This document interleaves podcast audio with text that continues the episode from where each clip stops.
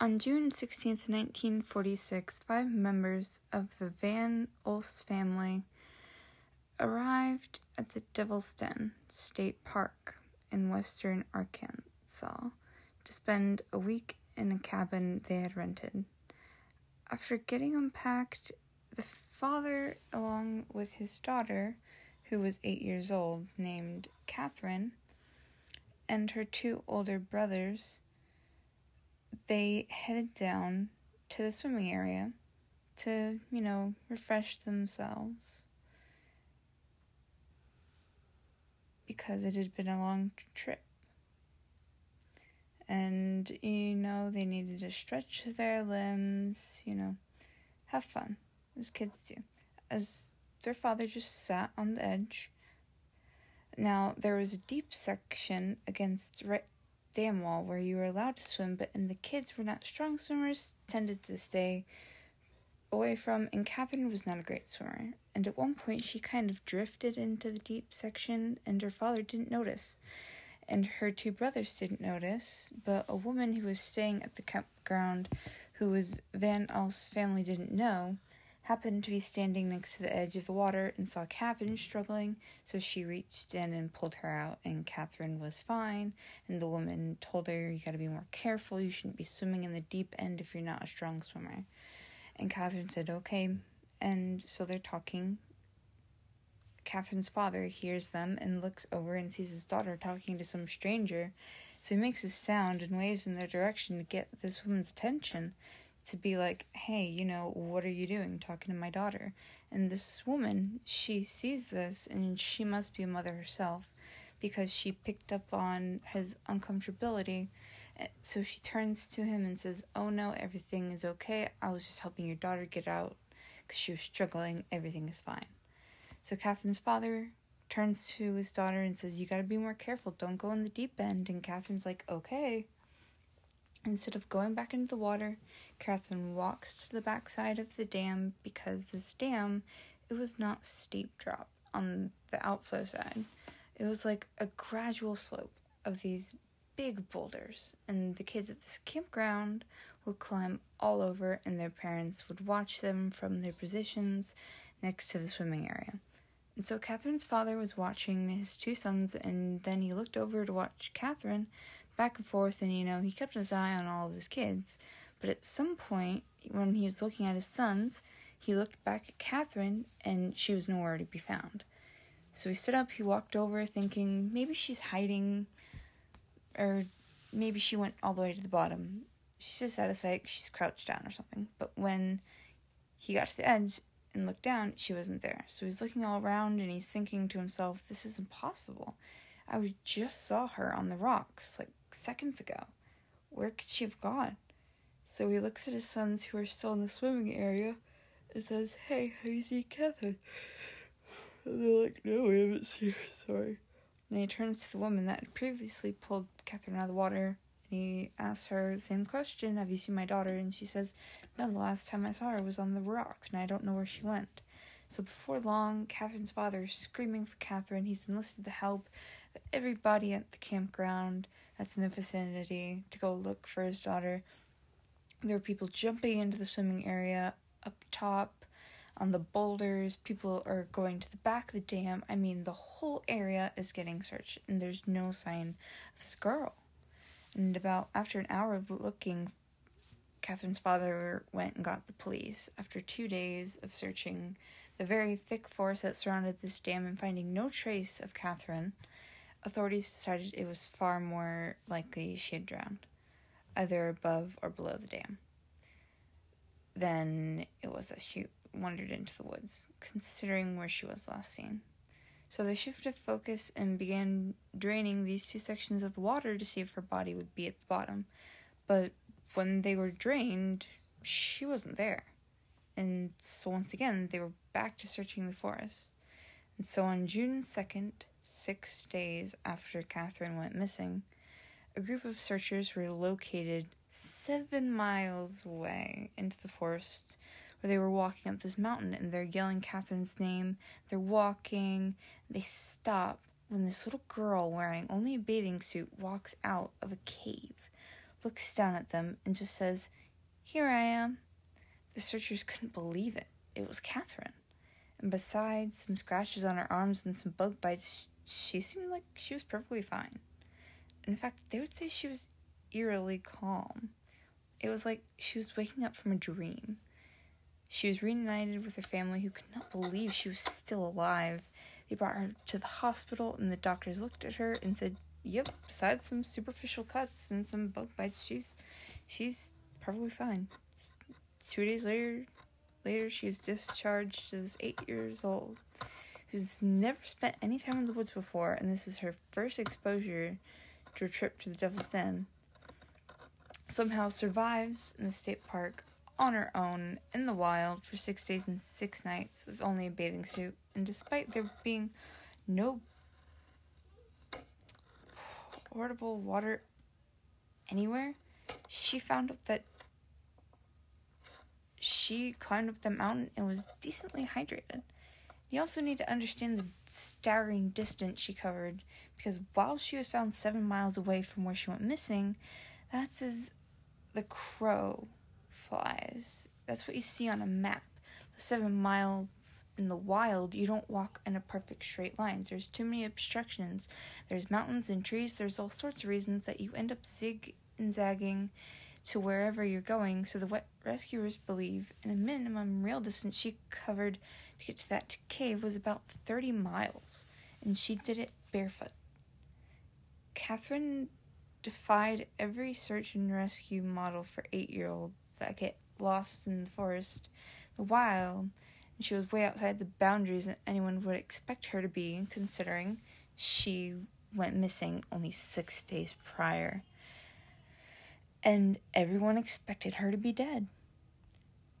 So when authorities asked her, you know, how did you do this? She said, I don't know, I don't remember how I got lost in the first place. I only remember sleeping on warm grass the first night, and then her next memory sorry, is waking up inside of the cave on day six. She has no idea what happened between day one and day six when she traveled those 30 miles and somehow resisted all the elements of the wild and stayed hydrated in this weird, very weird case. She got lucky. But other things, there was something in the forest that was chasing her, and adrenaline kicked in. And the reason she cannot remember is because her brain is trying to forget the experience. But virtually all the missing all the a lot of the missing people that go bye bye in the forest usually don't come back. So this girl was very lucky to be found. And we're still left with questions. More questions than we are answers.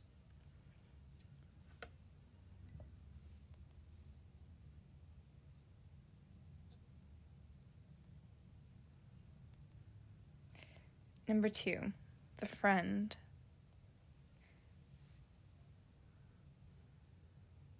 On April 29th, 2001, six year old Haley Zega was on a hike with her grandparents in a very rural part of Arkansas called the Upper Buffalo Wilderness Area. For an area to be deemed a wilderness area, that means no vehicles of any kind can come through there making it incredibly remote and incredibly wild, hence the name. They had taken this trail that brought them up to the top of this bluff and was about 200 feet higher than where they had started, and they got to this incredible overlook, and they were looking down over this river, and at some point at about 11 in the morning they turn around to head back on the return trip by around 11.30 they're making their way down and haley spots a waterfall that's off the side of the path, and she wants to go closer. So she asks her parents, Can we check out this waterfall? And the parents, grandparents, kind of scope it out, and it seems like the only way they can get down to view this waterfall would be by literally climbing a tree and descending over this cliff, and it was something the grandparents just didn't feel comfortable letting their granddaughter do. So they told Haley, no, we need to keep going. We're not going to go check out the waterfall. And Haley, being a six year old, she really wanted to see this waterfall. So, as her grandparents kept trying to get her to go and to follow them, she just kept fighting to get her way and she threw tantrums. She sat on the trail and said, Well, if you're not going to take me to the waterfall, then I'm not going to move. You're going to have to carry me. And the grandparents are like, We're not going to carry you. You need to be a big girl. I need you to stand up and start walking with us. And Haley refused. And so her grandparents said, Okay, we're going to leave you. And they turned around and they kept walking down the trail. Not far, and they were totally still in view. In broad daylight, they would turn around expecting their granddaughter to stand up and kind of begrudgingly walk after them. And at some point she did. Haley stood up and she's like, okay, you know what? Wait for me. So she starts wait walking down to the grandparents and they're like, all right. And they're still walking in front of Haley. But Haley would just slow down more and more and more, and her grandparents could tell that she was doing this just trying to be frustrating. And she was intentionally trying to take as long as she could, but the grandparents made sure they could they kept her in their views and they would walk a little ways they turn she's right there. They'd walk a little ways they turn she'd be right there. And then at some point when they turned she wasn't there. So the grandparents immediately run back and they're looking around for haley thinking she probably darted behind a tree to hide because she wants to you know be a little bit more more frustrating. So they're kind of looking for her. They're not that worried yet. But then they start yelling for her, saying, Come on, we gotta leave, you know, come on. But there was no word from Haley. It was just silence, and she was gone. For the next 90 minutes, the grandparents just ran all, all up and down this trail screaming for Haley, getting more worried by the second, and they never found her, so they ran down and called the police. The largest search and rescue mission in the history of Arkansas was launched for Haley Zega. It included hundreds of searchers on the ground, including eight dog teams. Eight dog teams. That's a lot of dogs who are trained to sniff out people. That's a lot. There were helicopters overhead, the National Guard and firefighters were involved, but in two days, despite this incredible search, she was still nowhere to be found. No progress was made. But the only thing that had been found was by the one of the dog teams had tractor sent nearby to a road where the dog stopped, meaning the scent is now gone. And unfortunately, what that told investigators is it looks like Kaylee got picked up by some motorists. 51 hours into the ordeal, there were two searchers well outside of the primary search area, and they were about two miles away from where she had gone missing. They spotted her, and she was sitting next to this brook with her feet dangling in the water. And when she saw them, she kind of waved, and they say, Are you Haley Zega? And she said, Yeah. And she had a couple of scratches on her arm and her face, but overall, she seemed okay. That's my baby sister and she was re- reunited with her family and she was brought to the hospital but after they inspected her and said she was perfectly fine. She was a little dehydrated and you know hungry from this ordeal from being in the forest and when investigators asked her what happened she said she was walking behind her grandparents and that she looked down, and then when she looked up again, they weren't there. But she was looking at this wall of trees, and she was not on the trail anymore. She didn't know where she was, and since she was only six years old, she didn't stop and look around or yell. Instead, she just kept walking in this direction, and she didn't recognize. And she walked and walked, and she never found the trail again. She said pretty soon it got dark and she slept on top of that bluff. And then the next day, when the sun came out, she walked down the bluff and she made it to the river. And then she walked along the river until she found a cave where she slept for the second night. And then the, next day, when she got up, she was found. After she gave this explanation, investigators had a lot of questions. Like, if you were sleeping up on the bluff on that first night, then why couldn't the helicopter see you? Because that's all they were doing was flying over that bluff and they had thermal imaging, which is a kind of method they, that they use um, when they're looking for someone searching, um, and it detects body heat. So they were looking for signs of her body heat, and they didn't find any. So they asked her, are you sure that's where you were? And she said, Yeah, that's where Alicia told me to stay. And they were like, Who's Alicia? And she said, Oh, she's my imaginary friend. I met her on the bluff. And so immediately the investigators and the parents are like, Okay, she's clearly coping with this traumatic event by creating this imaginary friend. So they didn't really ask any more questions about the imaginary friend. Instead, they continue to ask questions about basically how she got from where she was lost to where she was found. And they say, okay, Haley, how did you get down the bluffs? Because there's only one way down, and it can be hard to find, especially if you're off the trail. And Haley said, well, Alicia brought me here. Alicia brought me down the bluffs, and she stood in front of me and made sure that I didn't fall forward. And so her parents and the investigators are now starting to think maybe this isn't an imaginary friend. If this person is right in front of her, kind of propping her up. So they asked Haley, you know, can you describe what Alicia looks like? And Haley said, sure, she has black hair, brown eyes, she's a little bit shorter than me. She's four years old. She likes to tell jokes and she likes to sing songs.